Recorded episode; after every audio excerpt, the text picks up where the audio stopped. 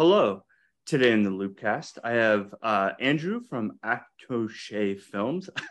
Sorry, I probably butchered that, but uh, he is one of the content creators or the content creator behind one of my favorite series right now on YouTube called Checkmate Lincolnites.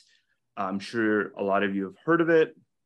Um, kind of, there's a few threads going into the show. One is uh, this general sort of examination of how do you normalize extremism, right? So we we have this understanding of why a Klan person believes in the ideology of the Ku Klux Klan, or why somebody believes in sort of being a Nazi. But one of the kind of problems of our modernity is kind of grappling with this idea of extremist ideas that have been normalized, right? Extremist conspiracy theories that have been normalized and kind of are part of the discourse. And then the second thread going into this is education.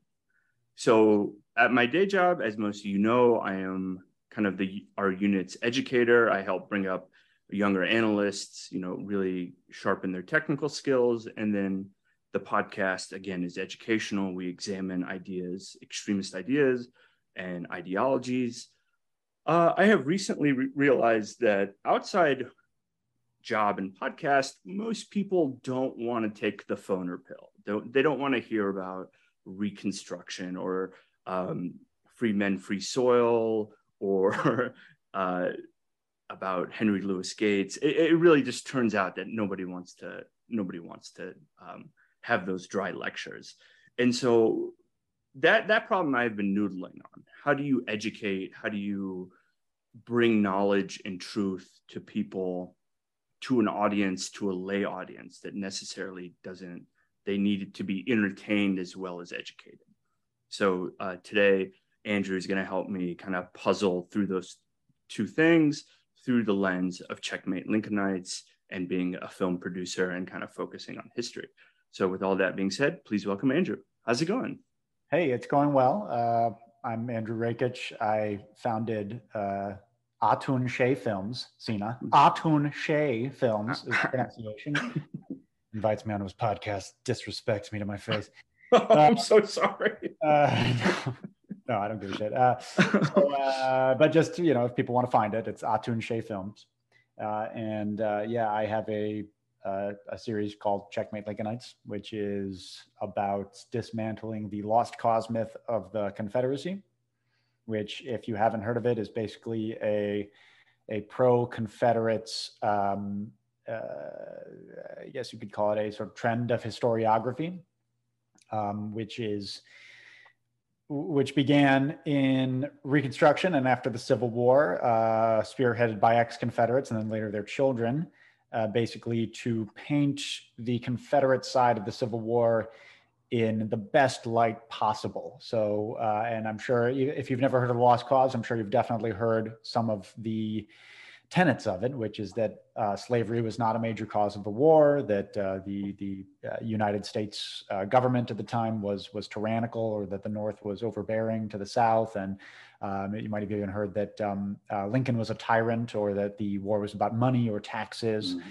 Uh, you might have heard that um, uh, that the uh, Union United States victory in the Civil War led to uh, the oppressive centralized government we have now, and that uh, that the Confederacy represented a libertarian strain of thought, a Jeffersonian strain of American political thought that. Uh, we have not seen again because of their defeat in the Civil War. So essentially, basically, you will um, you will find the uh, the Confederacy uh, whitewashed uh, to the extent where many of their less savory attributes and less savory beliefs are conveniently swept under the rug. Um, and uh, when in fact, uh, the every historian who knows what they're talking about will agree that the Civil War was fought almost entirely about slavery. The South seceded because they feared that slavery would be abolished. Um, there's a lot of tenants to it. I, I, go into a lot of detail in it into in that series, but uh, yeah. So I I, um, I, I believe that uh, invited me onto the podcast not to uh, not not because uh, I'm so cute, but because I have a certain amount of of uh, experience dealing with a, a very particular brand of, of extremist, namely the, uh, the, the pro Confederate, uh, often very right wing kind. Yeah. So um, I'm a, I think I'm kind of a sucker for an origin story, like uh, like the how and the why somebody comes to a subject, and like I, I'm just curious, like you know, how did you come to checkmate Lincolnites? Like what what was that sort of decision making tree? Did you just kind of say like, hey, I'm gonna, you know, go after the lost cause? Or like I almost feel like you had a Union outfit and then like a Confederate outfit, and you're like, I got to make this work. Um, but what in your own sort of telling, what is what is the origin for checkmate Lincolnites? Like yeah, well, I, I just had a bunch of those costumes lying around, and I have for decades, you know. So, um, uh, I mean, a lot of those costumes I I either got just in high school for like little movies that I made in the backyard or Halloween or whatever the fuck. Uh, oh, can I say fuck? Okay. Uh, yeah, so, you're you're free to curse. Okay, cool. Uh, and then uh, yeah, so you know, I just had him around, and then and then in the summer of 2013, I was a living historian um, at uh, Gettysburg National Military Park uh, for the 150th anniversary, and so I got a bunch of uh, stuff for that too. So I just had a bunch of Civil War stuff lying around. Uh, so I did not really decide to, you know, Checkmate Lincolnites didn't start as a series. It, started as a one-off thing that was just a comments response video and that's basically what uh, for those of you who don't know that's what Checkmate Lincolnites is, is it's a comment response series, right? So, so uh, I am best known for my YouTube channel and, and obviously, you know, YouTube comment sections are uh, famously uh, disgusting. It's, it's like the uh, uh, stall of a men's room. And uh, so basically I made a couple of Civil War videos that um, said a couple of things that are pretty uncontroversial in in uh, mainstream academia, or really in indeed in the minds of anyone who knows what they're talking about, which is that the you know Confederate States of America seceded to preserve slavery, and and uh, um, white supremacy was a huge deal, and and these people were very committed to preserving it, and all that kind of stuff. Uh, and a lot of people got very very angry with me, and so I thought it would be funny uh, and this was, and my channel was small. Uh, you know, as of this recording, I've got like 260,000 subscribers, something like that. Uh, when I when I made the first Checkmate Lincolnites episode, it was uh, you know again not meant to be an episode. I had like maybe 900 subscribers. Like I was a tiny nothing little channel, and uh, but I got like some hate uh, comments for a video that I made about some local Confederate statues where I live in New Orleans. And so I thought it would be kind of funny if a man in a Bill Compton fog, foghorn leghorn accent uh, read some of these insane comments. Uh, and uh, and it was pretty funny, and and I kind of I guess sort of corrected some of the misconceptions in those in those early comments. But uh, and so then people liked it, and so and and my, as my channel grew, I kept getting hate mail and hate comments. So I figured, oh, you know, since people like it, I'll I'll kind of keep it going. I'll make it a regular thing. Um, as far as going after the lost cause, uh, that was very much premeditated. Basically, um, when I was, uh, you know, I didn't, I didn't start making YouTube videos to have a big YouTube channel. Um, there are lots of people who do start YouTube channels with that in mind, and and those YouTube channels are fucking creatively bankrupt. But um, uh, but but you know, so I didn't I didn't start it with that in mind. I, I started it just like to give myself something to do and and to uh, um, and to maybe have like you know just exercise myself creatively and and and maybe that was sort of like uh, I was trying to break into um, uh, post production, film post production as an editor, and I figured if I had like a little body of work for YouTube that I that were well edited, that I might be able to like leverage it to like get a job. Uh, so that's kind of what I went in going, uh, you know, what's sort of what I, I went in uh, thinking that I was going to get out of Atun-Shei films. And, uh, but basically what I kind of discovered is when I started doing local history stuff and some Civil War history, I, I, I kind of, it occurred to me that I that there really wasn't anybody doing that in on YouTube or even sort of publicly who didn't uh, or, or there wasn't any public facing history sort of dismantling the lost cause uh, systematically in a way. There were a couple people doing it, but frankly, they sounded like uh, East Coast assholes. Um, and as soon as you say the word heteronormative, you lose 60% of your audience. So I decided that I didn't want to do that. So I thought, you know what? Nobody's really doing this. The lost cause is frankly a very easy target. Um, and uh, and I figured, you know what, I could probably, uh, I think this would be, you know, something that would be uh, cool to do, you know, that that nobody else is doing. Um, so that's kind of, I, I did sort of specifically decide, you know what, I'm going to go after the lost cause, and part of that was my own history with it. I was never a sort of uh, you know huge right wing guy or anything. Uh, I was also not from a Confederate uh, uh, descended family. Uh, I did not grow up in the South, though I have made my uh, home here my entire adult life. Um, but I but I did uh, mostly just kind of through sort of a um, you know kind of some sort of I guess teenage kind of more sort of libertarian anti-authoritarian beliefs, uh, which I still have, but I kind of mistakenly uh, believed, as many do, that the Confederacy kind of represented, as I said earlier, that kind of Jeffersonian libertarian strain of American thought. Uh, when, but I think you know, as I've shown in a few of my videos, a close examination of the Confederate worldview examines that that uh, reveals that's not the case at all. Um, so, but basically, that's kind of where I was coming from. So I sort of had, I feel, felt like a little bit of cred because I did actually used to believe a lot of this stuff uh, when I was a teenager and a young adult. So I figured, okay, so I can kind of come at this from a place of understanding. I've kind of been there and I sort of know where a lot of those people are coming from. And I'm not going to necessarily, um, uh, you know, I, am sure a lot of my critics would would disagree with this, but I, I'm not going to sort of go about it like somebody who's looking down on these people, you know what I mean, or or, or who thinks they're dumb. Uh, I'm going to just sort of like, uh, uh, you know, I, am going to go after this, but I'm going to try to um, you know, uh, speak the language of I feel like the people who maybe need to hear it most. Um, uh, and uh, and so I, I didn't want to sort of go about it in a way that was purely advocacy, but there is certainly like I will fully admit that like there is a, a level of advocacy in the Checkmate Lincolnite series. Like it is like trying to sell you something, right? It is trying to to to uh, uh, to discredit one uh, historiographic view and promote another. So, uh, so that was, you know, I, I try to be, I try to recognize my own biases as much as possible, and I try to be even-handed and and and uh, you know and relatively neutral within reason. Like I'm not going to say like, well, we should teach both sides of the Holocaust or whatever the sort of famous you know quote is.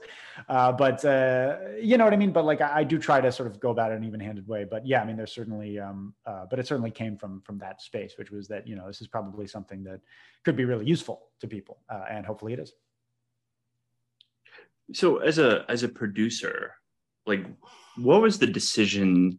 Why focus on the Civil War part of the Lost Cause. I think as as we're you know as the Loopcast is kind of ramping up to do shows on Reconstruction, we you know you begin to see that strain of the Lost Cause kind of seep into the modern understanding of Reconstruction, right? You you know Foner and Dubois Du Bois kind of you know they they're they're very much pushing back against the lost cause, right? You know, in the propaganda of history, Du Bois is saying like, you know, the um, the Dunning School is literally just taking the lost cause and making it polite, and then a lot of Foner's experience in writing the history of Reconstruction is pushing back against the lost cause. Yeah. So, in in in your view as a producer, and you know, you're writing out the script, you're doing the research, why you know, focus on the Civil War and the Confederacy part of the lost cause as opposed to its kind of expression during Reconstruction? Was it simply because the Civil War, everybody's kind of familiar with it, it's kind of big and dramatic and Ken Burnsy, or you know, what what is the sort of thought process, the creative thought process there? Well, you know, uh, the fat lady hasn't sung yet, Sina. There, there's still two more episodes left, so you know, uh, I won't confirm or deny anything, but let's just say the Reconstruction might uh, pop up once or twice. Uh, but I, but I, I, but your point is taken. I mean, it's it is uh, overwhelmingly the series is focused on this the the the years of the Civil War, right, 1860 to 1865, uh, more so than uh, I. The seventh episode, no, the eighth, eighth episode is about states' rights, and that uh, is essentially a an account of the forging of the Confederate worldview. So it's um, uh, it's it's that covers a lot of of American history before the Civil War, right? So pretty much it goes from the American Revolution to the eve of of secession, and it kind of and it charts the Confederate worldview and how it developed. Uh, um, now the lost cause the development of the lost cause is sort of another separate uh, uh, issue entirely and that's very much tied up in reconstruction and jim crow and beyond you know going into the 20th century going into film history um, and, and, all that kind of stuff. So um, it wasn't necessarily a conscious choice to just purely focus on the civil war but also uh, um, uh, but yeah i mean your point is well taken but uh, it, it, it's also kind of another thing to kind of keep in mind about just what checkmate lincolnites ends up being and this was kind of more true in the earlier rather than the later episodes which are a lot more focused but the uh, a big factor in in what episodes i made uh, the topics of the episodes was the comments that i got right? It was sort of like if i kind of saw a strain of comments about like well you know the Confederacy might have seceded for slavery, but nobody other than the really rich plantation owners cared about it. And if I get a bunch of those comments, then I'll be like, okay, well, that's not true. Like uh, a lot of normal people, um, uh, white Southerners, uh, even sort of rank and file, poor yeoman farmers uh, who were drafted as privates and corporals and grunts in the Confederate Army, like these, a lot of these people were very deeply uh, invested in the preservation of slavery and, and more, even more importantly, um, the white supremacy and the social order uh, and the social stability that slavery represented as an institution.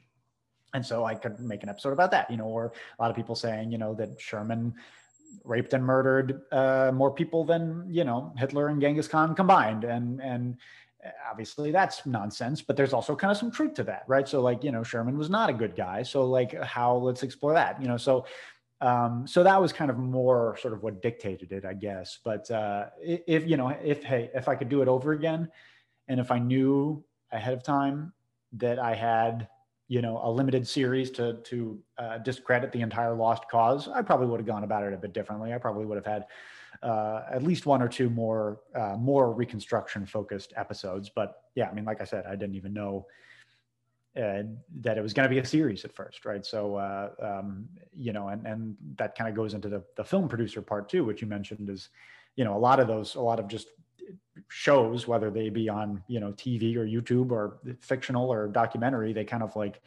usually take a couple episodes or maybe even a couple seasons to like find their feet, you know, and and to kind of like figure out what they are. And that was very much the case with with with Checkmate too. Was it? Um, uh, so yeah, I, I, would probably go about it a little bit differently and and talk a lot more about Reconstruction because you're right. I mean, it is, and forgive me if I'm putting words into your mouth here, but uh, it is kind of a very forgotten element, right? It's it's a it's a part of American history that we'd all kind of rather forget because it was so awful, because it was so, um, it, it really lay bare all of the. Uh, the issues that led to the Civil War and and that uh, and that pervaded the Civil War, all these messy, horrible racial issues, and and the fallout from the abolition of slavery. Like it wasn't it wasn't an easy transition, right? Uh, the birth of freedom, uh, the labor of, was long of the birth of freedom, right? Um, so uh, so yeah, it, it's definitely a a, a uh, I, have, I have a buddy who calls it intentionally induced amnesia, and that's very much the case with Reconstruction. Uh, so yeah. I mean, I think that's your your series does kind of fights back against that amnesia because I think for me, like the the hour long show on the debate of states' rights, like was it about states' rights or was it about slavery? And w- which kind of like really took me back was that the Confederate, like it almost seems like when you're going through like AP history, that it seems like the Confederacy kind of just materialized, right? It just kind of happened, right? We're gonna, you know, create this governmental order to protect slavery, but then you kind of in, in checkmate, you kind of dig through their, their own words and their own kind of documents and and their own kind of conceptions. And I was like, huh, right? Like you you kind of tackle the problem of intentional amnesia with their own words. And it's yeah. it was kind of this it was just so fascinating to me that like like yeah like the fighting back of amnesia and the fighting back of kind of the erasure of the confederacy's own ideology and its own thinking was kind of fascinating to me yeah no for sure. Well uh, you know uh, yeah exactly. I mean this stuff was very long coming. I mean for you know nearly a century i mean shit more than a century you know going back to the 17th century going back to the, the early colonial period you know the confederacy did not come out of nowhere and and you know, and and looking back and examining the history of Southern slavery and the history of the federal government's, um, you know, sort of complicity in slavery and and and its support of the institution, it's it's really no wonder that the country fell apart for the reasons it did and when it did. Basically, when a president who was widely believed to be abolitionist, even though he wasn't, um, was elected, right? That that would be enough to um, to dissolve the union. It, yeah, it's it's in retrospect, it's it's really not surprising at all. Um, and and oftentimes this idea that uh, while this was certainly the case on on an individual basis, and in, in some cases,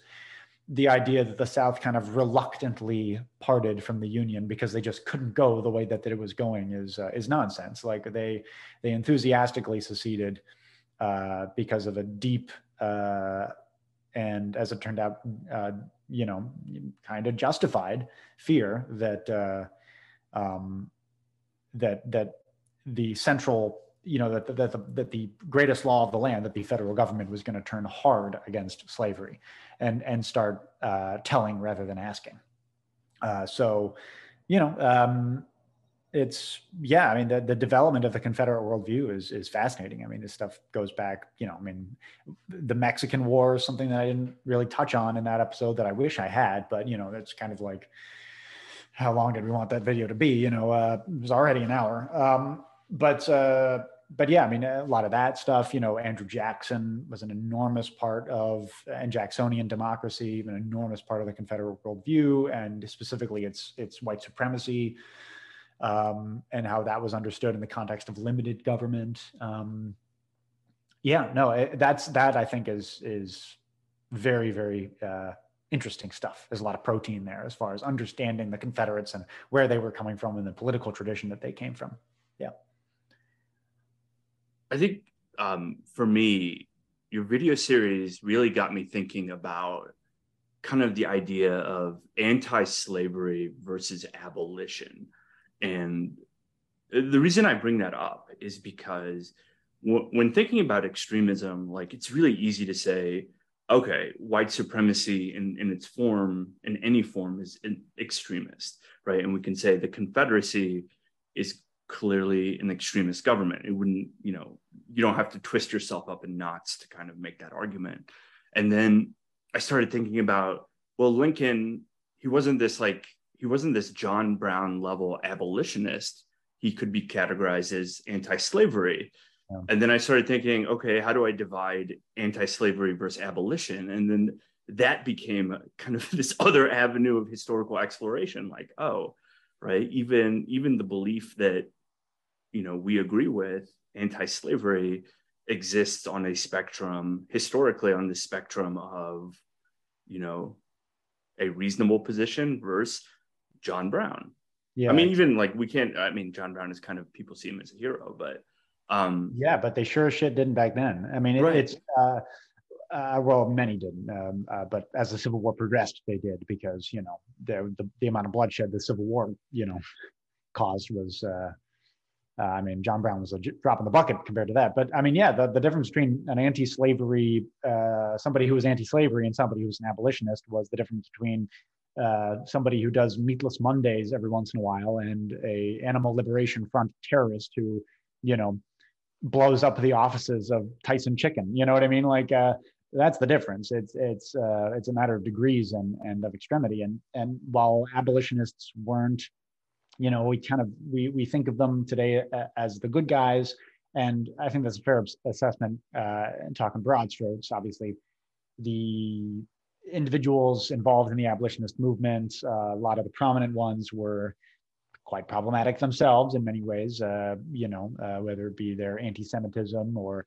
uh, some of their anti-Catholicism, or you know, um, uh, or just plain racism. Right? It was just uh, they they they maybe um, you know, even some of the abolitionists who were as anti-slavery as they came still didn't think that you know black people were were on the level of white people. They just didn't, you know. Um, but yeah, I mean that that's certainly. I mean, talk about extremism. Like those people were extreme uh, for their time. The reformers, you know, the uh, the naysayers, the people who wouldn't go along, uh, and and the yeah, anti-slavery was in many ways a, a, a, a position that uh, that apologized for the practice in, in a lot of ways, and and certainly regarded the feelings and the economic prosperity of the, the, the prosperity and the dignity of slave owners to be of greater importance than the immediate welfare of their slaves. So, uh, put that in your pipe and fucking smoke it. Uh, I don't know but uh, yeah, I don't know. It's it's interesting to think about. Uh, yeah, how how I mean, I'm I'm very glad that we've that we have come as far as we have. Well, I mean, I, I bring it up because the lost, like it, it seems like the abolitionist movement kind of evolves. You know, goes. You know, they pass the Thirteenth, Fourteenth, Fifteenth Amendment, then it kind of drops off you know until the civil rights movement right until the the 50s the 60s until you have this kind of kind of taking of the abolition movement of its natural kind of evolution and you know having it express itself as the civil rights equal rights uh, movement but yet the lost cause kept on persisting. Like I, like i i was such i'm such at a loss. Like why like part of me is like oh there's always going to be reactionary white people. There's always going to be white folks that take issue with the liberation and, and political empowerment of blacks. But then I, you know the historian in me was like that's too simple right? The persistent like why the lost cause persists through the through today through 2022 when you're you as a producer answering the comment section in your videos like straight up lost causers but like why is the lost cause such a persistent myth in your view? Uh, you know, it, or, yeah, I, I don't yeah. think it, it's necessarily is that surprising. I mean, I mean, first of all, the the men and women who propagated the lost cause after the Civil War were uh, very effective uh, advocates and activists. Um, you had groups like the United Confederate Veterans who would later kind of evolve uh, in a roundabout way to the Sons of Confederate Veterans who are still active today. The United Daughters of the Confederacy is another famous um, group that is still around today, although their influence is greatly diminished.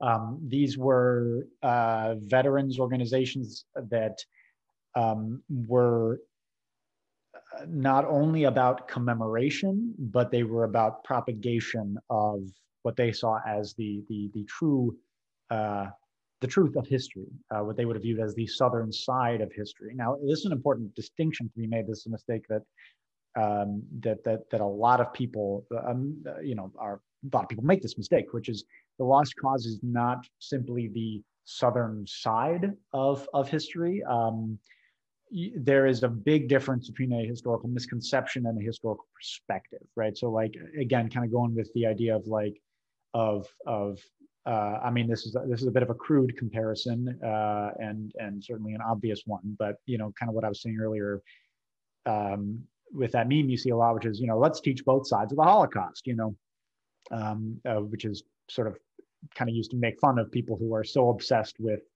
uh, including every perspective that they include just these they just irresponsibly include these very uh, uh, hateful ones, right? So like, and that's very much the case of this is that like you can't like there is not a legitimate side to history of the Holocaust that is you know well there was this international Jewish cabal and they had to be you know something needed to be done about them like that's not a legitimate interpretation of history right that is like false that that was not going on.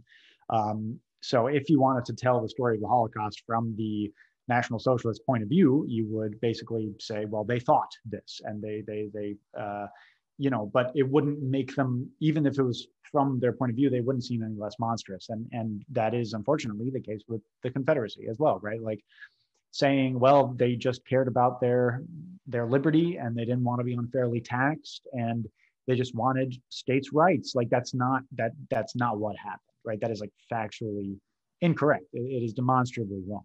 Um, they seceded because they wanted to keep slavery, and they said so often and loudly. Uh, so if you were to tell the and and this is often a big part of what I do, and especially kind of my non-checkmate Lincolnites related videos, especially about sort of Confederate figures or or or movements I often say, like, well, you know, they did this because they wanted to uphold the system of white supremacy or whatever. And, and that is their side of the story, right? That was their motivation. Admitted, self admittedly, their motivation, right? So you can tell their side of the story, that's fine, but like they're still not going to come out well by our modern standards. So that kind of makes the lost cause necessary, right, in order to commemorate them. Um, and so in that in that and and the lost cause has evolved to keep step with modern uh, morality right? So and and the changing customs and mores of american culture. Because at first the lost cause was not uh, did not deny that uh, slavery had played a part in the civil war but it apologized for slavery right? It said no slavery was good actually. And then within a decade or two after the war, people stopped, start, started saying, well, no, slavery had very little to do with it.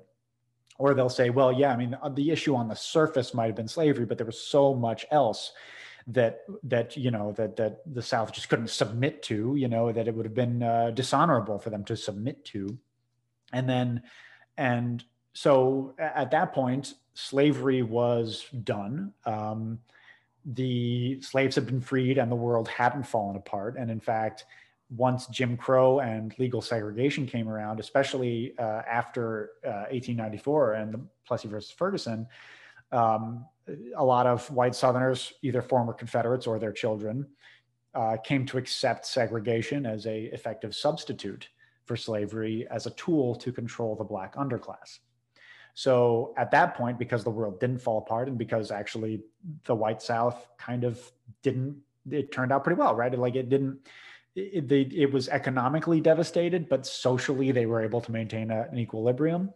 And uh, so, yeah, what kind of started off as a, uh, as a, as a method to sort of save face and to, and to uh, improve their legacy kind of turned into political advocacy, namely for white supremacist causes. I mean, the um, uh, United Daughters of the Confederacy, in particular, was very um, insistent on getting uh, Southern histories in Southern schools, um, often written by ex Confederates uh, that were pretty shamelessly biased toward them.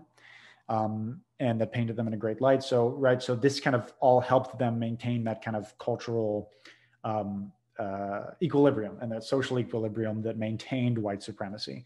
Um, and uh, so going into the 20th century, right, like then the lost cause kind of changed again. It changed with the civil rights movement, you know, and, and after it became socially irresponsible to uh, just be openly racist in most quarters, um, the lost cause you saw started to see things like the black confederate myth which we talked about on checkmate lincolnites uh, drawing a lot from the uh, research of this guy named kevin levin uh, who, who wrote a great book on the topic called searching for black confederates uh, among others and um, uh, so yeah and then the black confederate thing basically it, it, it that i'm sure probably many people who listening have heard it that it's it's it basically maintains that black people fought in the Confederate Army and white Southerners and Black Southerners fought side by side.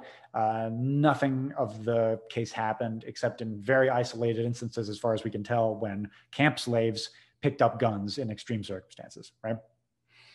Um, so yeah, so so uh, so yeah, that kind of has another element to it, right? Where it's like the Black Confederate thing, originating as it did mostly in the 1970s was basically uh, an idea to get the Confederacy right on race relations retrospectively, right? So it was like the North didn't care about Black people, we did. Um, and you know, you see that today. I mean, there's uh, the Sons of Confederate Veterans has a um, promotional video uh, that uh, is on YouTube that um, shows like a bunch of members of the organization and a a, uh, a rabbi is very prominently portrayed you know, look at us.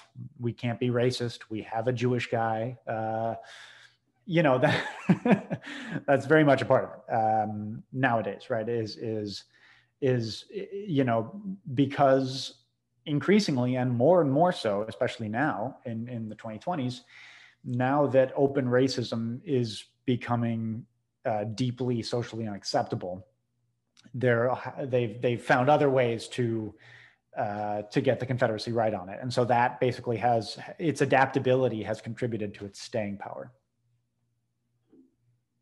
So something that I, I, I kind of find interesting is kind of the cult of personality that occurs in the Lost Cause. For instance, the veneration of Lee, the veneration of Stonewall Jackson, and then kind of the editing of history of ignoring James Longstreet.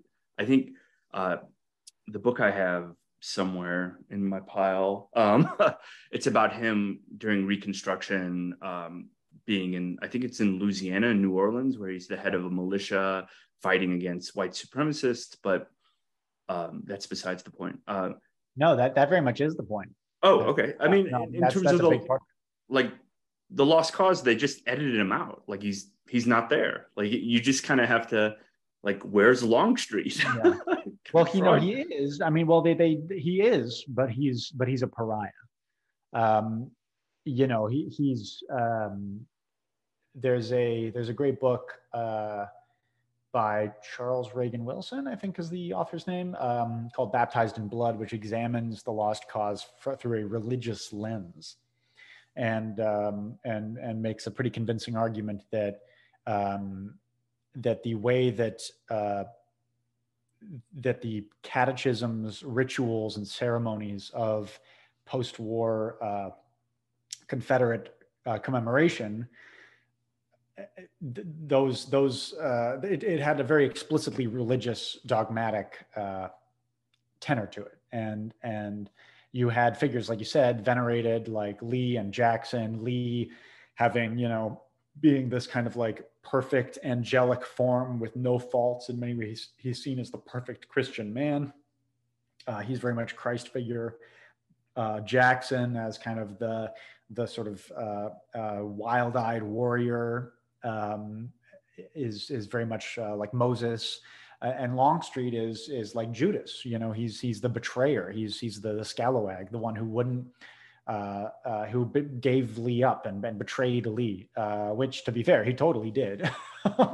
Uh, you know, by basically publicly insulting him. Uh, Longstreet wasn't a terribly um, uh, tactful guy, and um, and he criticized Lee publicly after the war, and he was right in his criticisms, but. Um, but he was pretty tactless in the way that he went about it and he opened himself up to a lot of criticism from people like Jubal Early and William Nelson Pendleton, who were uh, former Confederate officers, uh, high level Confederate officers who went on to become historians, uh, who savaged him mercilessly in print. Uh, and um, so, uh, yeah, so so you know, there's there's um, so he's very much kind of the Judas. But anyway, so he basically uh, became a Repu- Republican after the Civil War. Of course, back then, um, the Democrats were the racist ones, uh,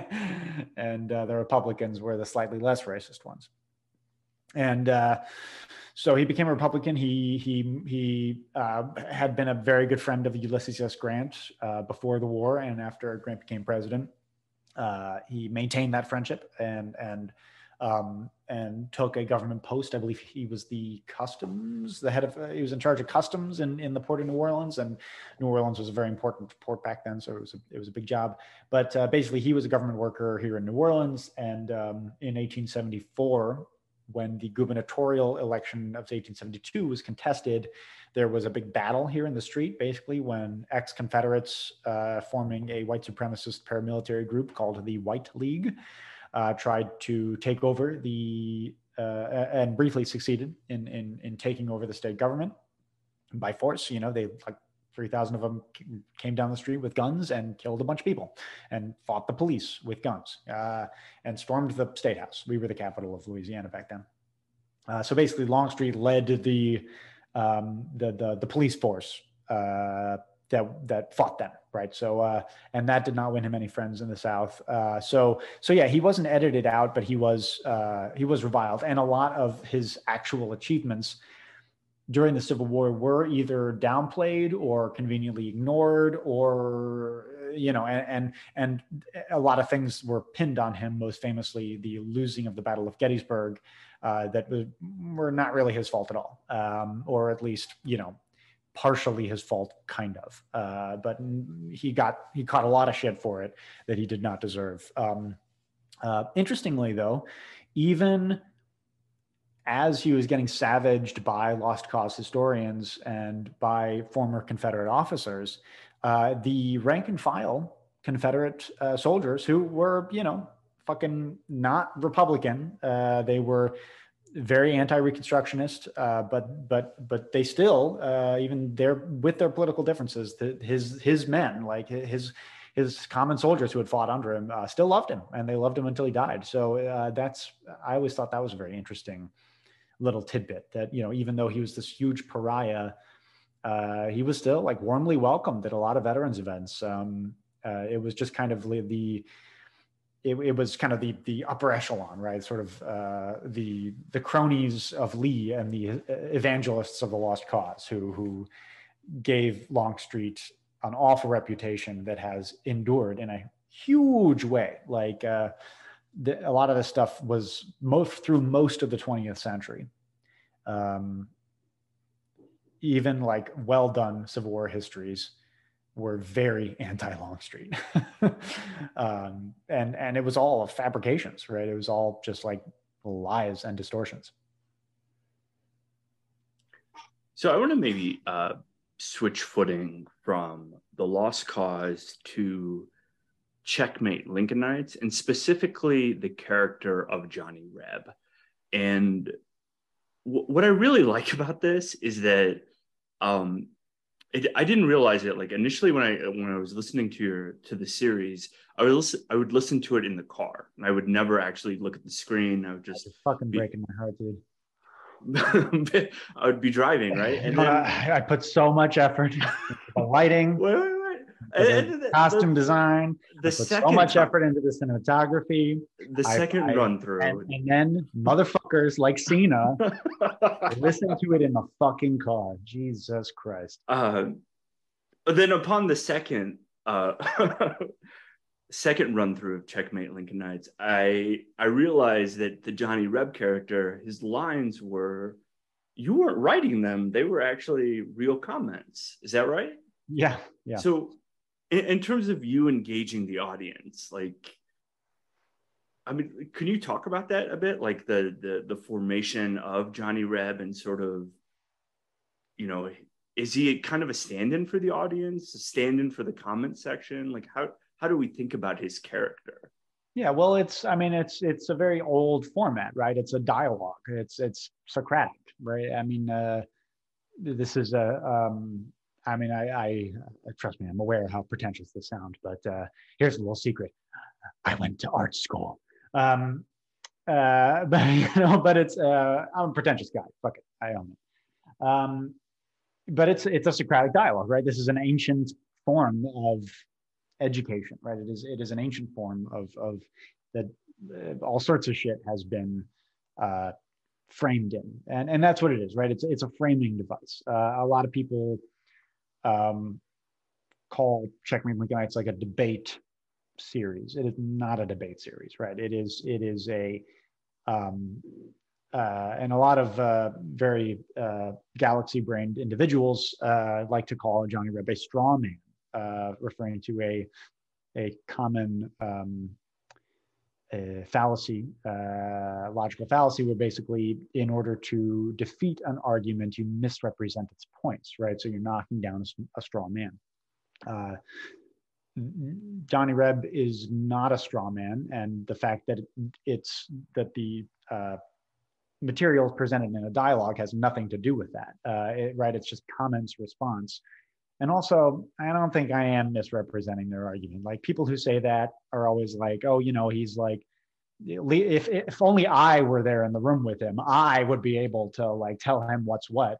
It's like, all right, man, like please uh, direct me to the uh, to this cogent, intelligent, and well-sourced defense of the lost cause. Like, because uh, I've looked all over and I ain't fucking find it. Uh, I ain't fucking found it. Right? Seriously, uh, there's just no like. This is what these people believe, right? This is not like a crazy uh, caricature. It is not like a. It, these are their words, and the way that I present it is not like that far fetched, right? I, I don't like put my thumb on the scale. Um, this is what this is the stuff that's widely believed, right? Um, so uh, basically, it, it, it's a it's a dialogue, and and Johnny Reb uh, is so it's a counter response video, right? So like it is a I could, um, you know, I, I could do the same series with just me on camera reading comments off my phone and responding to them, right? But that just wouldn't be as much fun. Uh, so I do it the way that I do it. Um, so basically, uh, kind of, I guess, uh, rather famously in, in famously in our little niche in our little world, um, uh, Johnny Reb has undergone a bit of a metamorphosis. Uh, he used to be uh, just a fucking piece of shit and a huge racist and, and a gigantic asshole. Uh, he's still an asshole, but uh, uh, more of a lovable one now. Uh, he's he's portrayed a bit more as a uh, as uh, he's a bit more buffoonish, right? He's he's not a bad guy. He just um, has some wrong ideas that the character of Billy Yank then sort of corrects. and I think this is, and I kind of made this change because this is a much more accurate portrayal of of a lot of people who believe the stuff. Right? They're not uh, monsters. They're they're not.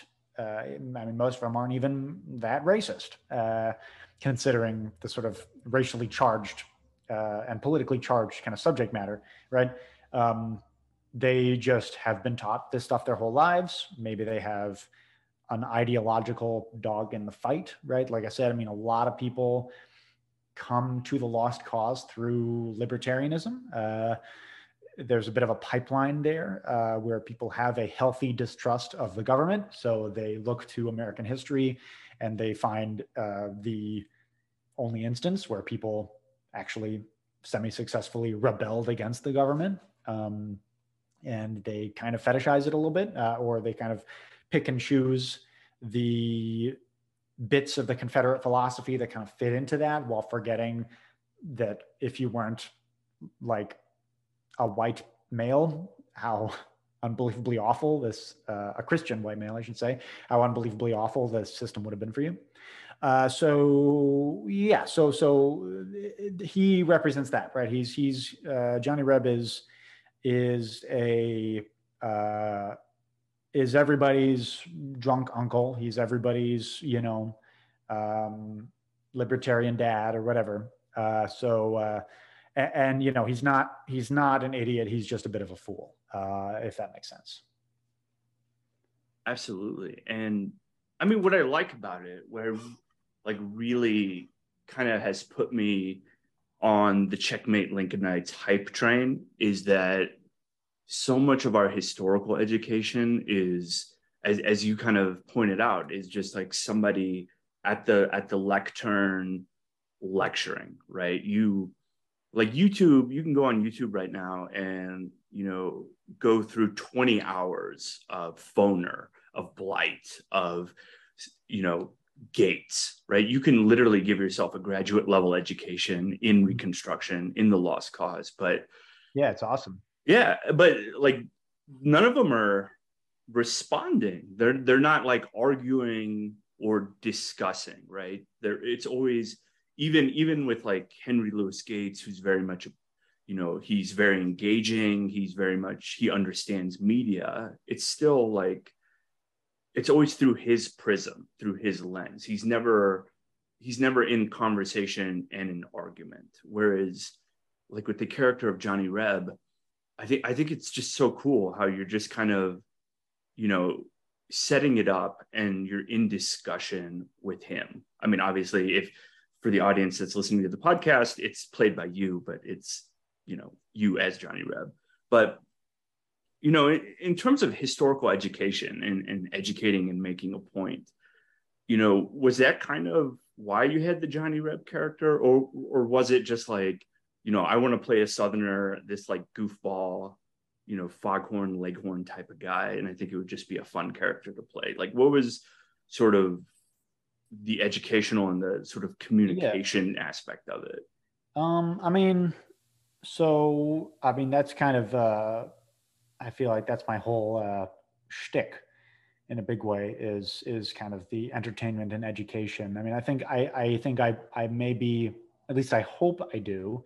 I hope to and I try and I attempt to deliver a higher quality of of and more kind of like advanced level of information for the format in which I do it, which is quite sort of infotainmenty. Um, uh, you know, I mean, my stuff is is I try to keep it as up to date as possible. I draw from, uh, and there's a bit of a learning curve on this, but you know, these days I draw almost exclusively from academic sources, and if they're not academic, then then I at least try to I at least make sure that they are in fact reputable. Uh, um, so you know, it, it's uh, you know, so yeah, so that's uh, I guess the thing with Johnny Reb is, uh, I guess to go back to your point, um, is so I played a character very much like that in uh, when I uh, worked at Gettysburg,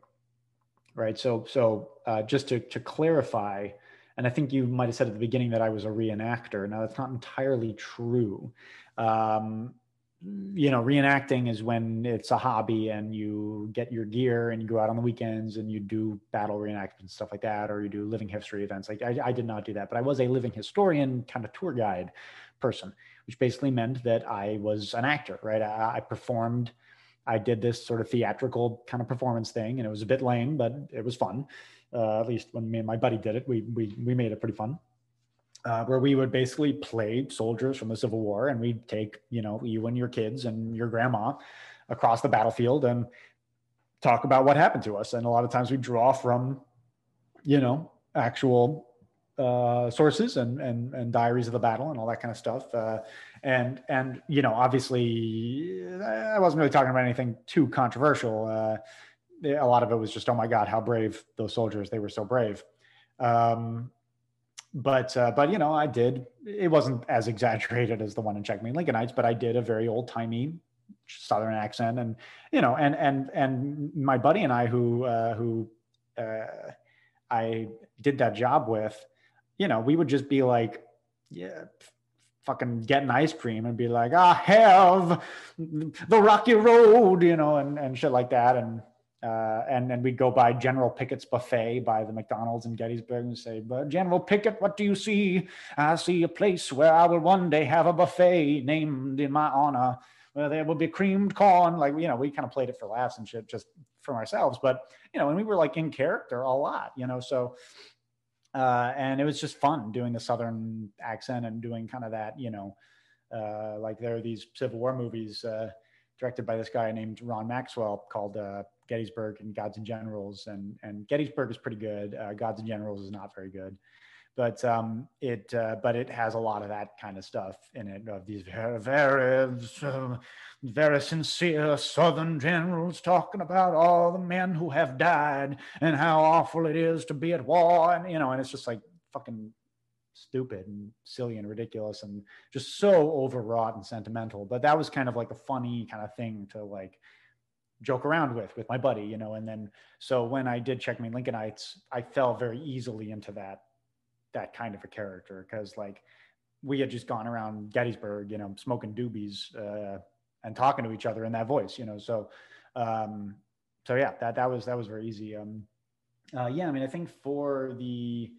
uh, as far as like the entertainment aspect of it, I mean, yeah, I think like you know just a little bit of chocolate helps the helps the pill go down you know what i mean? Like uh yeah i mean you can a lot of academics uh, do not have you know i mean look like when academics are writing uh are, are writing history they're writing for each other right? Uh they're writing to impress each other. They're not writing for the public uh not most of them. Um and uh so and if they are they're like more concerned what their colleagues will think than what the public will think. Like they you know they're a fucking catty bunch historians right? And they and and you know and you said well you know sort of some of the people like eric foner doesn't like respond to anybody like maybe not directly and maybe not like in a lecture publicly, but like in books, fuck yeah, he does. Like, you know, and in a super bitchy way too. Like historians will be like, this guy doesn't know what the fuck he's talking about. Like, this lady is wrong. Like, this lady, you know, her sources are out of date. Like, she's reliant on this source, which is like compromised because, you know, they're, they're constantly ripping each other to pieces. And so when you are, and, and that's good, right? I'm not saying that's a bad thing. Like, that's just how, history works, right? That's peer review. Is is you're supposed to kind of try to poke holes in in uh, in other historians, especially historians that have come before you, in order to come to a more complete understanding of the event. Now, I'm not going to say that no historian has ever kind of gone after somebody else for uh, personal gain or for career advancement. Like that definitely happens, but ultimately, right? It's like science, right? You like challenge previously held assumptions in order to come to more accurate conclusions or to make breakthroughs in your field, right? It's the same principle. Um, so I, I, will say they like do they definitely respond to each other and they definitely uh, are in kind of uh, debate and in conversation and in uh, they respond to each other, right? But like, but yeah, I mean, you, your point is very well taken, just in the idea that like a lot of the stuff just is not terribly palatable for normal people. Uh, and so and that's a big part of what i do uh, like a lot of i mean sometimes in my videos i'll kind of sort of stick my toe into the, water a little bit and and and kind of venture a, a hypothesis that is my own and that is not you know and and just say well here's kind of my take here's what i think um, here's my interpretation and and my analysis of this. But specifically for checkmate lincolnites because it's so popular and because also the ground has been covered so thoroughly and so well by other historians like Eric Foner, like Gary Gallagher, you know, um, uh, that I don't, you know, the, I, I'm pretty conservative in Checkmate Lincolnites, right? I stick pretty tightly to modern academic consensus. Uh, very little of what I've said, um, you know, uh, Charles Royster and Gary Gallagher and all those guys haven't said.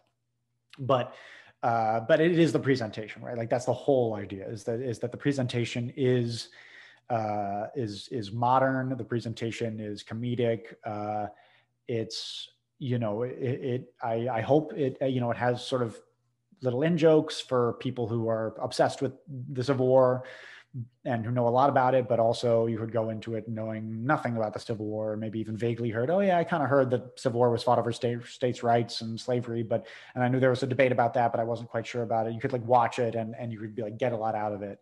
Um, but uh, so yeah, I mean that's that's what I strive to do. Hopefully, with a lot of my stuff is just like deliver high quality information better than most infotainment does, which let's face it is very shoddily produced uh, and often just thrown together to make a buck. Million YouTube channels like that um, uh, that are just summaries of Wikipedia articles uh, with fucking cartoon balls or whatever the fuck. Um, you know, so basically what I try to do is I try to do the entertaining thing and make people laugh or make people, you know, cry or whatever. Uh, I want to emotionally engage them, but I also want to deliver high quality information. Uh, and, uh, you know, and, and hopefully I do that. Um, but yeah, I don't know. I hope that answers your question. Before we started, you were like, so we don't cut out rambling. I hope you're okay with that. um, like, oh, the fuck? Uh, just going on for five minutes about nothing. No, it's okay. Like, I think, I think you're kind of not downplaying, but I think like entertainment really plays a strong role in how we understand history because right now I'm digging into uh, the emergence of the second Klan in the beginning of the 20th century. And then a lot of historians, they point to, you know, the birth of the second Klan was based on Birth of a Nation by D.W. Griffith Okay, what is Birth of a Nation about? Well, it's about Reconstruction. And it's like, huh, so his his kind of four hour slogfest about Reconstruction is what kind of fueled the resurgence of the Second Klan. And then I think about my previous readings with Foner and with Du Bois, right? And they're writing hundreds of pages, dense history of pushing back, right? Pushing back against the lost cause, against the Dunning School. And in, in some ways, you know, they're only writing Foner is kind of his his first audience is fellow historians. His second audience is the public. Du Bois, you know, he doesn't he doesn't even have a resurgence until the 60s and 70s, until yeah. you know, pretty much at the end of his life.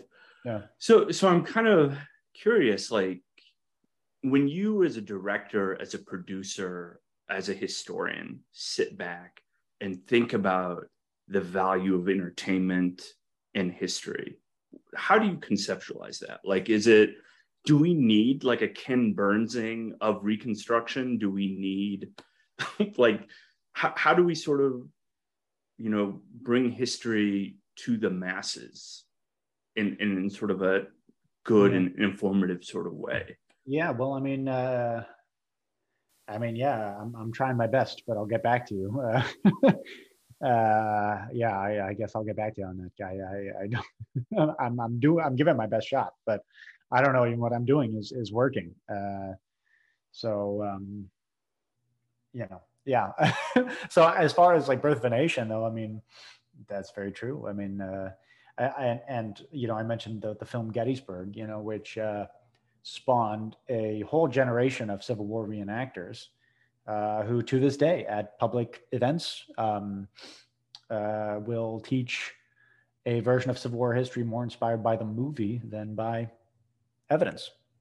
And um, so there's a, and, and there remains uh, a, which hopefully, you know, Checkmate Lincolnites helps bridge the gap in its kind of small, limited way. But uh, but there remains a pretty substantial disconnect between academic consensus, which has been the academic consensus for as long as I've been alive, um, and the perception of the public at large and the perception of the, you know, you can't see me, but I'm doing huge fucking air quotes, experts, Civil War experts, Civil War buffs, who are, you know, your fucking dad at a barbecue, who, uh, you know, he's a great guy, I'm sure, but your dad doesn't know what the fuck he's talking about. Like, truly, he, he your, your, dad is kind of a fucking moron and doesn't know the first thing about the Civil War. He just doesn't. Uh, he's very sweet. I'm sure he's a great guy, but uh, he doesn't know what he's talking about. Uh, so, you know, he's seen three movies and read a couple books that are wildly out of date.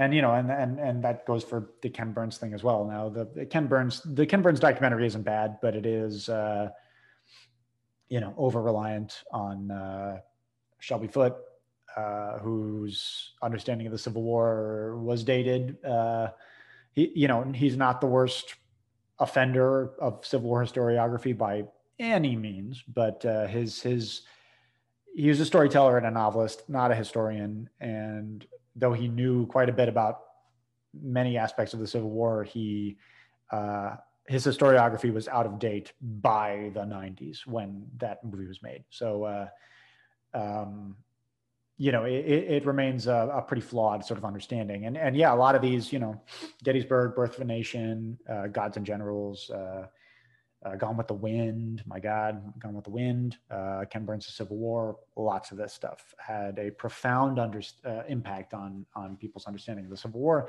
So yeah, I mean, I think you know, you said kind of from the perspective of a filmmaker, sort of, you know. Uh, uh, uh, yeah, kind of what I thought about that. And yeah, I mean, that's, that's 100% true. I mean, these things had a huge impact on just popular understanding in pop culture. Um, and uh, yeah, I mean, a lot of this stuff kind of remains to be undone. The damage remains to be undone. And uh, yeah, I mean, Birth of the Nation uh, is kind of the cardinal example of that. You know, first blockbuster, huge ideological impact that that threw the United States back, you know, arguably generations, you know. Although I think it was kind of a perfect storm, right? Sort of, you know, Plessy versus Ferguson was kind of the eye of that storm, and Birth of a Nation was one of its, uh, you know, uh, many sort of bands uh, standing out. But uh, but yeah, I mean, yeah, the stuff has a huge impact, and uh, hopefully, uh, again, hopefully, in its small, limited way, Checkmate Lincolnites also has an impact in that regard uh, to kind of course correct uh, away from all this baggage and this madness um, of the lost cause. Absolutely. So uh, I think we we we've come to the fun part of the show. So um, th- this part of the show is kind of inspired by during a Q and A, somebody asked Eric Foner, uh, "What did he think of Team of Rivals, the movie?" And then he was like, "It's okay." And then somebody asked, uh, compared to Abraham Lincoln Vampire Slayer. And he was like, you know, they're kind of both the same. They're both kind of works of fiction. I like Am- Abraham Lincoln Vampire Slayer a little more. So they got us thinking. Um, and we got lucky when you agreed to be on the show. We said, you know, Andrew is this esteemed filmmaker. He has a lot of experience, you know, writing know scripts, writing scripts, producing. So what we want to do for this next part of the show is I want to pitch you some his you know some movies series uh, based on history. Okay. And so uh, here we go. So have you you know Hamilton right? The musical. Yeah. Okay. Okay. Uh, and and then you're aware of the Wu Tang Clan uh, biopic on Hulu uh, or the NWA biopic that came out uh, a few years ago. Yeah. Um, so, in my first pitch to you is Reconstruction, the hip hop musical. So, it, it's about the passage of the 13th, 14th, and 15th Amendments, and it focuses on Charles Sumner, uh, Thaddeus Stevens, and then Lyman, uh, Lyman Turnbull. So, it would be uh, Thad the Chad, Chucky Sums, and L the Big Bull. And and it would be kind of very much in the style of Hamilton, uh, where it would be there would be hip hop, but about the passage of the 13th, 14th, and 15th. Well, you know, the, the, trouble with that is that I've seen that movie. It's called Lincoln. It was directed by Steven Spielberg, uh, and you're just adding hip hop to it. So if you're gonna, I think I legitimately think that like that's that like a recon- hip hop musical about Reconstruction. Uh, and I'm I know you're kind of joking around, but I'm not. It, oh, it would oh, either oh, be the most tasteless, awful thing ever, and the most horrible bullshit, uh, just like offensive on every level, or it would be the fucking dopest, most poignant thing you've ever seen that would win Pulitzer Prize prizes. And but the thing is, you couldn't make it about Thaddeus Stevens or any of those pasty old white guys. It would have to be about black people in Alabama or something. It would have to okay. be about like a farm, a family on a farm who got 40 oh. acres and a mule. Okay, and so, it's just about them. And, so and it, over it the would, course of their lives, and and they have awful lives, and it ends in horrible tragedy. Oh my god! And and and you know, at the end, you know, and uh, and you know, like the, the, young daughter who's like four years old, uh, when in the 1870s, when uh, when when the uh, stuff thing is taking place, you know, then it flashes to her in like the 50s, and like some white dude is still making her give up her seat, you know, and and uh, uh, and she's an old lady and she's still being horribly abused and it would have to just have no hope whatsoever and just be like the most depressing shit you've ever seen. That would win a pulitzer prize. I, I was really just hoping for a Hamilton style because well uh, uh, welcome to my brain. Uh, no, no no that's i mean that's good because I, the reason i mentioned hamilton is because like um a lot of my my normie non-history uh, white friends are into hamilton. I, I yeah. think to myself man you know what a great way to educate people drop a hip-hop album and, and make a little little shmoney a little money as the kids yeah. um, totally. Okay it'll uh, always be uh, the poor man's 1776 um okay uh my second pitch okay so uh in, one of your streams you talked about how you kind of liked prey right the predator movie uh, with the oh, Comanche, yeah. with the Comanche, the the young lady who kills the the predator thing. Uh, yeah, it's pretty good. It was fun. So I want to pitch Prey Two.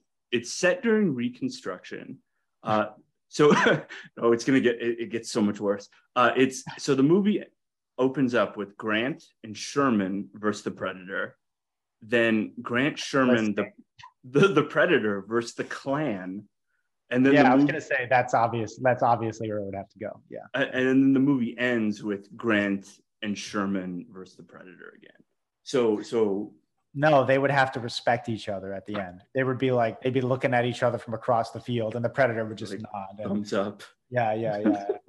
and, and and you know, yeah, yeah, exactly. They would have to be on the same side at the end and work together. I I, I do think the Predator versus uh, the clan would be pretty awesome. And uh, and it would uh, you know and and the predator would be a good guy like uh, he was in alien versus predator. Mm-hmm. Um, yeah. I think i think alien versus the clan might be a little bit more fun though. But i don't know. I don't know. Yeah but uh, honestly I, I don't i don't hate that idea um, yeah i actually I don't hate that idea at all i do think I, I don't think grant and sherman should be in it i think it should be i think it should just be like the uh, the clan and and just it's just a slasher movie, right? It's literally just like how it's fun and we're waiting for the next kill so we can all cheer. Uh, and it's just Klansmen dying in unspeakable ways. Um, just like super over the top gore. That's that's the one context you can you can get away with that kind of gore. Uh, is, is killing Klansmen. Is if it's a Klansman, uh, and then you can rip his penis off, uh, and you get a G rating um, because uh, families need to see it. That's what America needs: is G-rated uh, castration of Klansmen. um, so my third pitch, um, which is just as cringy and tasteless as the first two. Okay. Um, have you heard of the movie Inglourious Basterds? Yes, I have.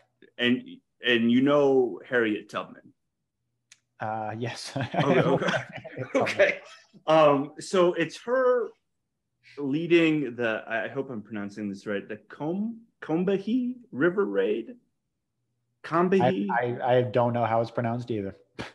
so it, it would be that, but it's kind of like an Inglourious Basterds, where she, she's like chomping on a cigar and she's like, "You owe me a hundred Confederate scalps or or whatever." Like I, I haven't really scripted this out. I, I, I, I thought it would just be kind of cool to, you know, just have Harriet Tubman in a, a spy action movie. You know, I think that would be pretty badass. I, I think honestly, I think I, there is a movie like that, and it's not Django. It's uh, there's a, a movie called you know Harriet or something that came out. I didn't fucking see it; it looked fucking stupid. But like, it was. Uh, but it's it's kind of a feel good like watch racists get shot type of movie. Uh, it came out like three years ago or something, where Harriet Tubman is like hot and you know shotgun. Uh, uh, but it kind of built itself. I mean, it just looked very, you know, it, it, it looked kind of silly, but like it did, it did like uh, market itself as like this, you know, super meaningful, like important movie about like important issues. And like Harriet Tubman was just like a supermodel with a fucking like AK. You know what I mean? It's just like not an AK, but like, you know, I wouldn't be surprised if there was a scene with her and a Gatling gun, you know. like it was it was just like action movie schlock, but like you know the incredible true story. Um, so I'm pretty sure there is a movie kind of like that. I think honestly, I think uh, uh, I think Harriet Tubman.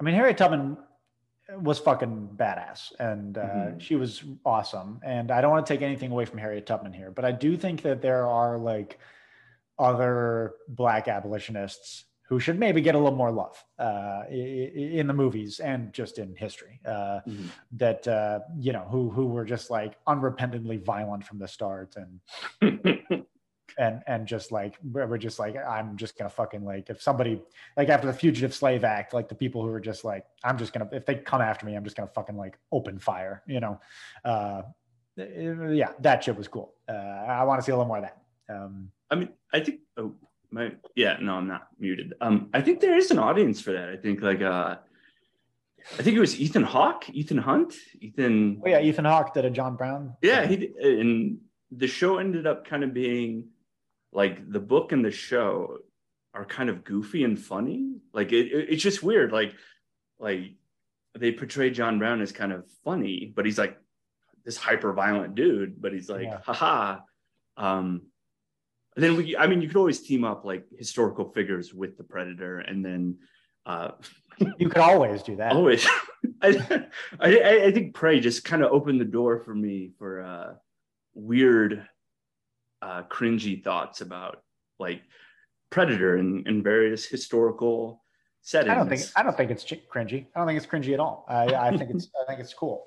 Um, so uh, no, I mean you know yeah I think uh, I think that'd be cool. I mean I think like I, I do really like sort of historical sci-fi and horror. Um, that does kind of tickle uh, tickle me in in in a special place. Uh, yeah, that that shit is fun. I, I really like that kind of stuff. Um, I I I mean, I would, uh, I would give you pitches, but I but you know, God willing, maybe I'll make some of my pitches one day, and and I don't want to necessarily you know. Uh, just have it out there in the world, but uh, uh, but yeah, yeah, I, I love that kind of shit, and I've, I've you know, I like I regularly write fucking what if vampires were in the Revolutionary War uh, type of shit all the time, uh, and uh, and and uh, and it's good and it's awesome. Um, I mean, you know, my favorite movie is Ravenous, so you know, I think that should that kind of says it all. That's awesome. Um, so we've we've covered a lot today. We didn't and... really talk about extreme like modern extremists. We just kind of talked about like people who died 150 years ago. But I mean, you know, clearly you're fascinated by reconstruction, and it's your I'm, podcast, so we could talk about whatever. But I, I no, I, mean, I guess like, I thought not not not it's not a criticism of anything, but I guess I thought we were going to talk more about like the chuds in my comment section. But we talked about interesting stuff. I mean, I hope people well enjoy I, it. I mean, to to your point, like I just. uh like so many so many people don't want to engage with history. Like i find that on twitter that it's it's so ahistorical. It's almost goofy. Like you you'll have like, like yeah it's an- meme history right? It's it's yeah. it's history and a meme. Yeah eh, so you'll have like anti-trump republicans like ah the republican party has never been this racist. And then you're like hey remember that time the klan supported barry goldwater? States rights.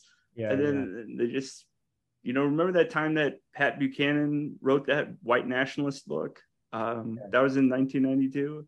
And it just, you know, I, I think like my own attitude became like, I don't, I don't want to focus on, like, I, I want to, I want to go back into the roots and kind of look at the roots and think about like, you know, how do we as millennials kind of tackle the lost cause or how do we, you know bring the deep history and the deep lore to an audience that you know might have missed it. Like like reconstruction. Like i i have found out that you know besides ap history and maybe some graduate courses not a lot of people not a lot of people get exposed to you know eric foner's treatment of reconstruction. And then especially they never get exposed to free soil free men sort of the oh, yeah. the ideology going into the Civil War. Like like your um your 50 minutes on states' rights. That that video was, in my view, is close to perfection in the sense of it's not perfect. close to perfection. close to. Per- I thought uh, you said you were a fan. Uh, not enough predators. There wasn't like uh, if, yes. if, if, you had thrown in a predator. Um, but like the idea of showing that you know ideology isn't just something that just comes up in five years. It's yeah. something that took 30 years, and it's like this legal discussion that you you keep seeing again and again over and over again. You keep seeing the repetition of states' rights, right? And it's like, yeah. you know, the libertarians of the 60s, 50s, and 60s are saying, you know, can't have fe- a federal statute for civil rights. Why? States' rights, yeah. right? Yeah, and it's and then you kind of trace that back, and it's like, well, you know, all these guys in the 1840s and 1850s were kind of making almost, you know, not the exact same argument, but kind of, you know, reaching for that sort of theme of, yeah. of, of, states' rights. So, well, yeah, it was like that the government shouldn't uh, tell me to not be shitty. Yeah. Or, or you know, the, the right, my right to infringe on the rights of people that we all consider subhuman shouldn't be interfered by the government, you know, or or that I consider subhuman or whatever, right? So like that's that's the whole thing is right, it's, and that's kind of the the unfortunate sort of part of of that whole train of thought about states' rights is that like you know on paper, right, it's a great idea, um, and uh, it's just kind of where it comes, yeah, where it's like there's this fixation on like well the federal government can't do anything you know, and and uh, uh, you know, even like help dismantle uh, deeply backwards and themselves like authoritarian laws and traditions, right? Like it, it's it's the whole thing. Let me put it another way. So it's like it's fine if the authoritarianism is local. you know what I mean? But as soon as it becomes national, then it's a giant fucking problem. Uh, so, you know, so yeah, it's it's it's the thing about states' rights. What it's almost always been, like, despite its origins, which were largely innocuous, uh, what it's almost always been in practice is the government can't tell me to not be authoritarian to my own community and like govern it the way that I want. And oftentimes that took either uh, ra- uh, sexist or racist or, you know, otherwise kind of uh, uh, xenophobic sort of applications, right? But uh, I mean, I think that's even that is kind of a lie, isn't it? Because like, e- even if we go back and say like slavery was largely designed to be a local institution, right? Like Alabama, Mississippi can have slavery, but Massachusetts won't. But at the same time, like a lot of if, I, if i'm understanding the history correctly please you know throw tomatoes if i get it wrong. A lot of them demanded that you know there would be federal enforcement of slavery. So like the oh, fugitive yeah, yeah. slave act the the fugitive slave clause of the constitution and then i want to say three or four different sort of oh yeah. Fugitive no, no, slaves. yeah, yeah, no you're absolutely right. No it's that's that's the thing is that it like it was only um is that that's you know the, the pro-slavery south co-opted and appropriated the libertarian south and and basically took their political traditions and their talking points and twisted it to be to defend slavery and, and white supremacy. And that's kind of what it became entirely about. Um, and and yeah like like the vast majority of confederates uh, especially but not by any means exclusively in the deep south were uh, uh, couldn't have fucking cared less about states' rights. Truly, they like could not have fucking cared less. Uh, it was it was just a smokescreen in order to push slavery. Let's keep slavery. Let's expand slavery. Slavery makes us rich. We need to keep slavery, right? It's just that's what it was. Was like slavery. We can't get rid of slavery. It's too profitable. That that is just it. Uh, so any excuse, any political talking point that's going to support that, that's going to strike anti-slavery measures down in courts or is going to foible abolitionist activism or whatever you know what i mean? Or, or foil i should say. Whatever like they will say anything. Uh, so yeah you're absolutely right that that it was in many ways just kind of a smokescreen to to cover up their true goal which was to make fuckloads of money Sina so much money. They were so wealthy and they made so much fucking money Um, um, and that's what it was all about, right? People often, in fact, a lot of uh, a lot of uh, uh, lost causers will will say uh, they'll tell me, you know, no, the Civil War it was all about money. It was all about control. Of course, they mean that it was about the North hanging on to the South because the South was profitable and they wanted more control and they wanted to expand their empire. But no, it was in fact about the planter class and their sense of and their profit margin and their control over their underclass, over their lower, their untouchable caste. Um, which uh, they believed to relinquish that control would not only obviously lose their profits, which can never happen.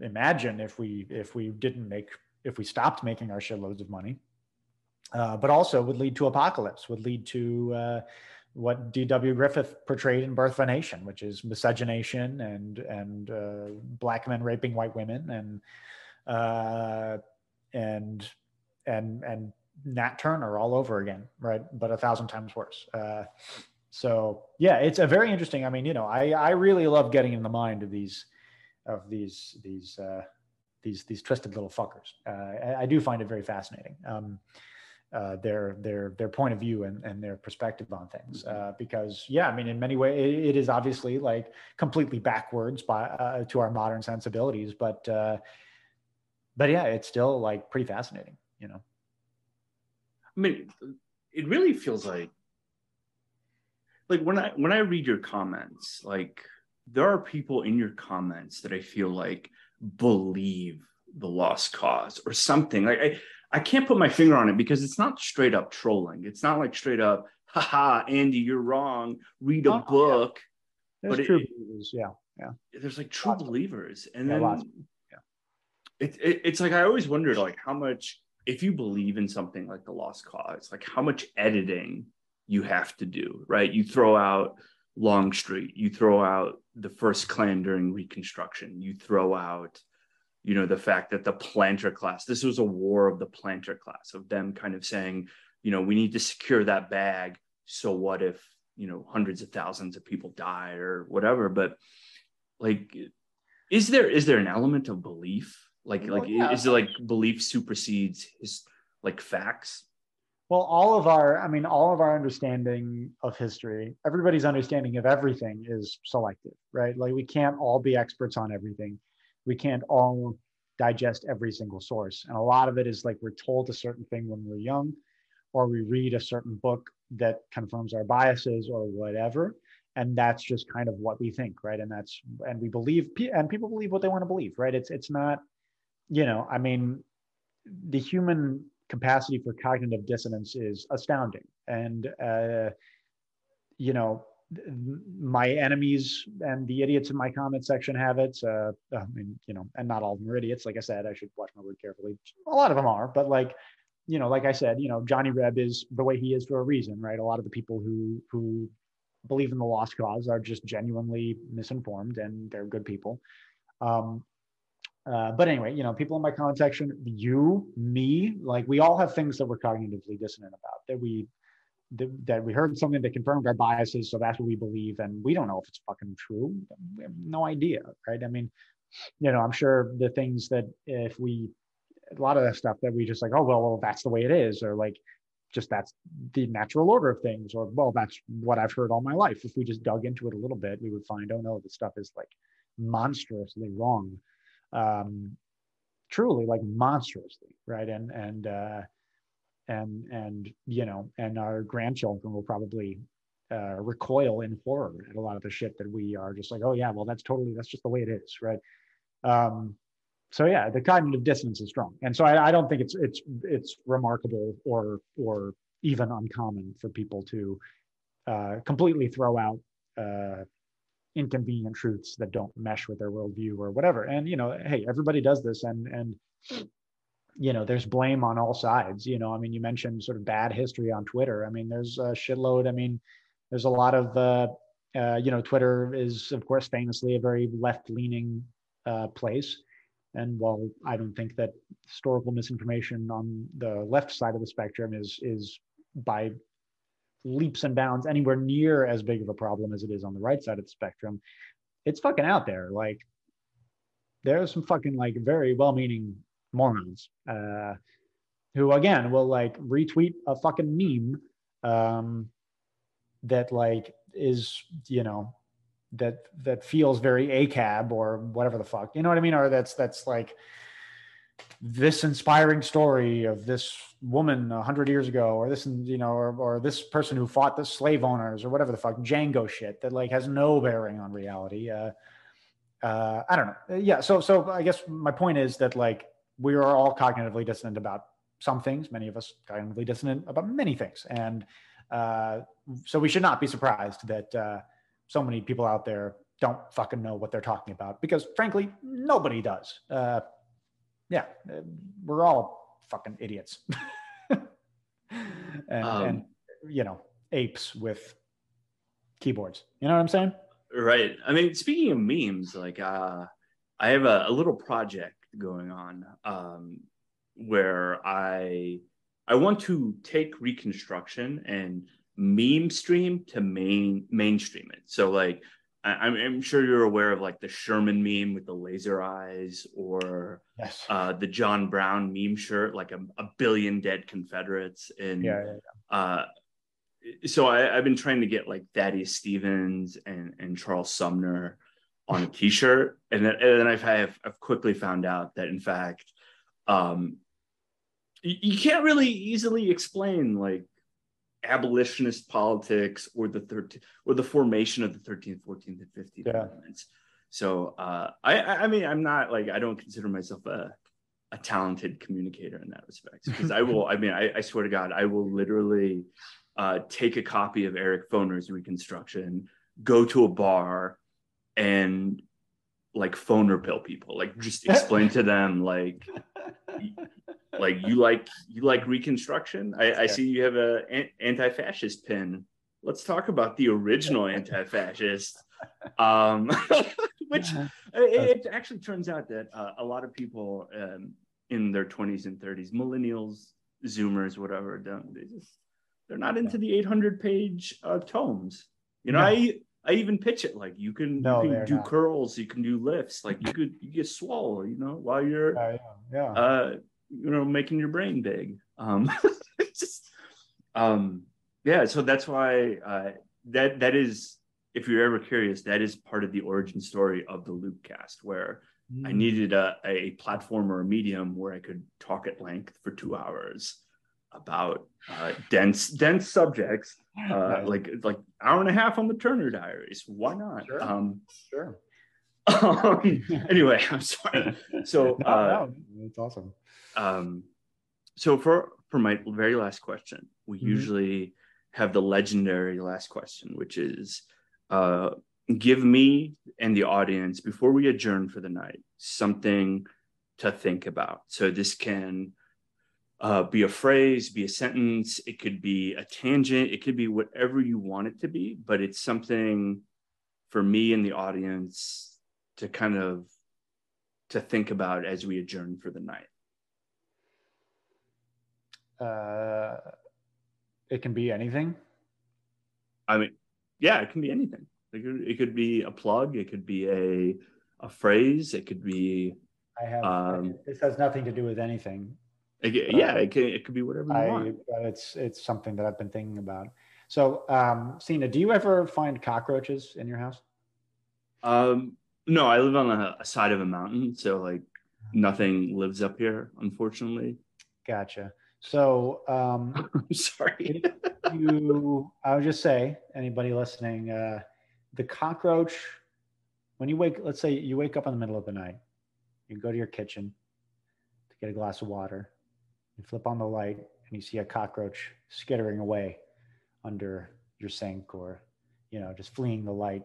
Maybe it was feeding on your dog food. Maybe it was, you know, looking through your trash or something, or you, you know, you you you open your trash can and there's a, a roach and it just kind of like goes in, right?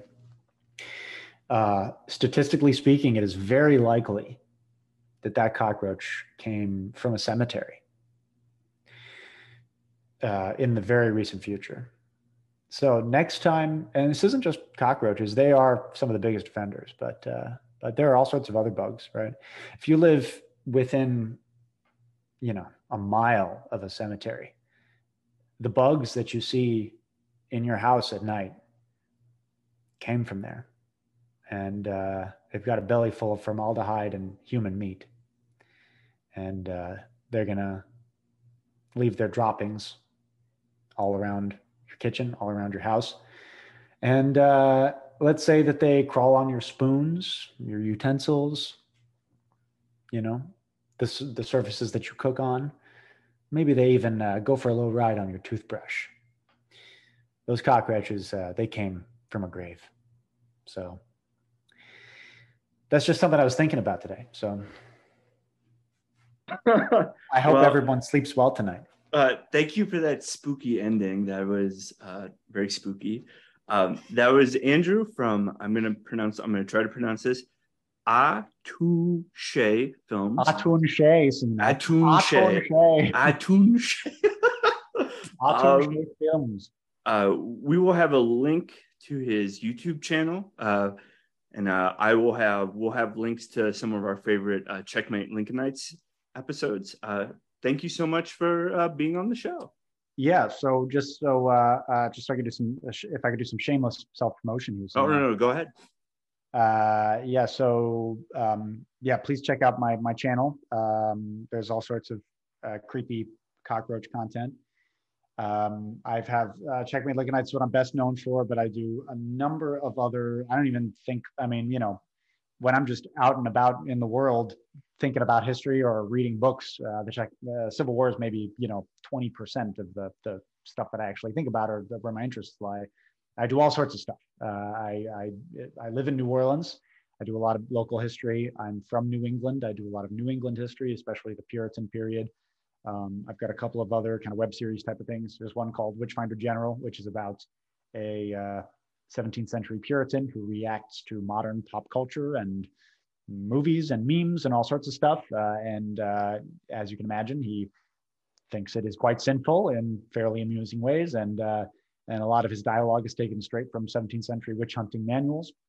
I've got another web series called Frozen 50s Man, uh, which is a similar vein, which is about a private detective from the 1950s, cryogenically frozen, and wakes up in the 2020s, partners up with a socialist hipster, and they solve crimes. Uh, I also directed a movie called The Sudbury Devil, which um, is a feature film set in uh, 17th century Massachusetts that uh, is done filming and is in post production. It should be coming out uh, hopefully sometime next year, but we will see. It'll definitely be finished next year, but uh, keep an eye out for keep it keep your eye out for it uh, and and watch some of the update videos that are on my channel. Uh, I think it is by far the the best thing that I've ever done. So uh, and it's shaping up to be very good. So I hope you check it out. And yeah, Sina, thank you so much for having me. This was a blast. Oh, thank you.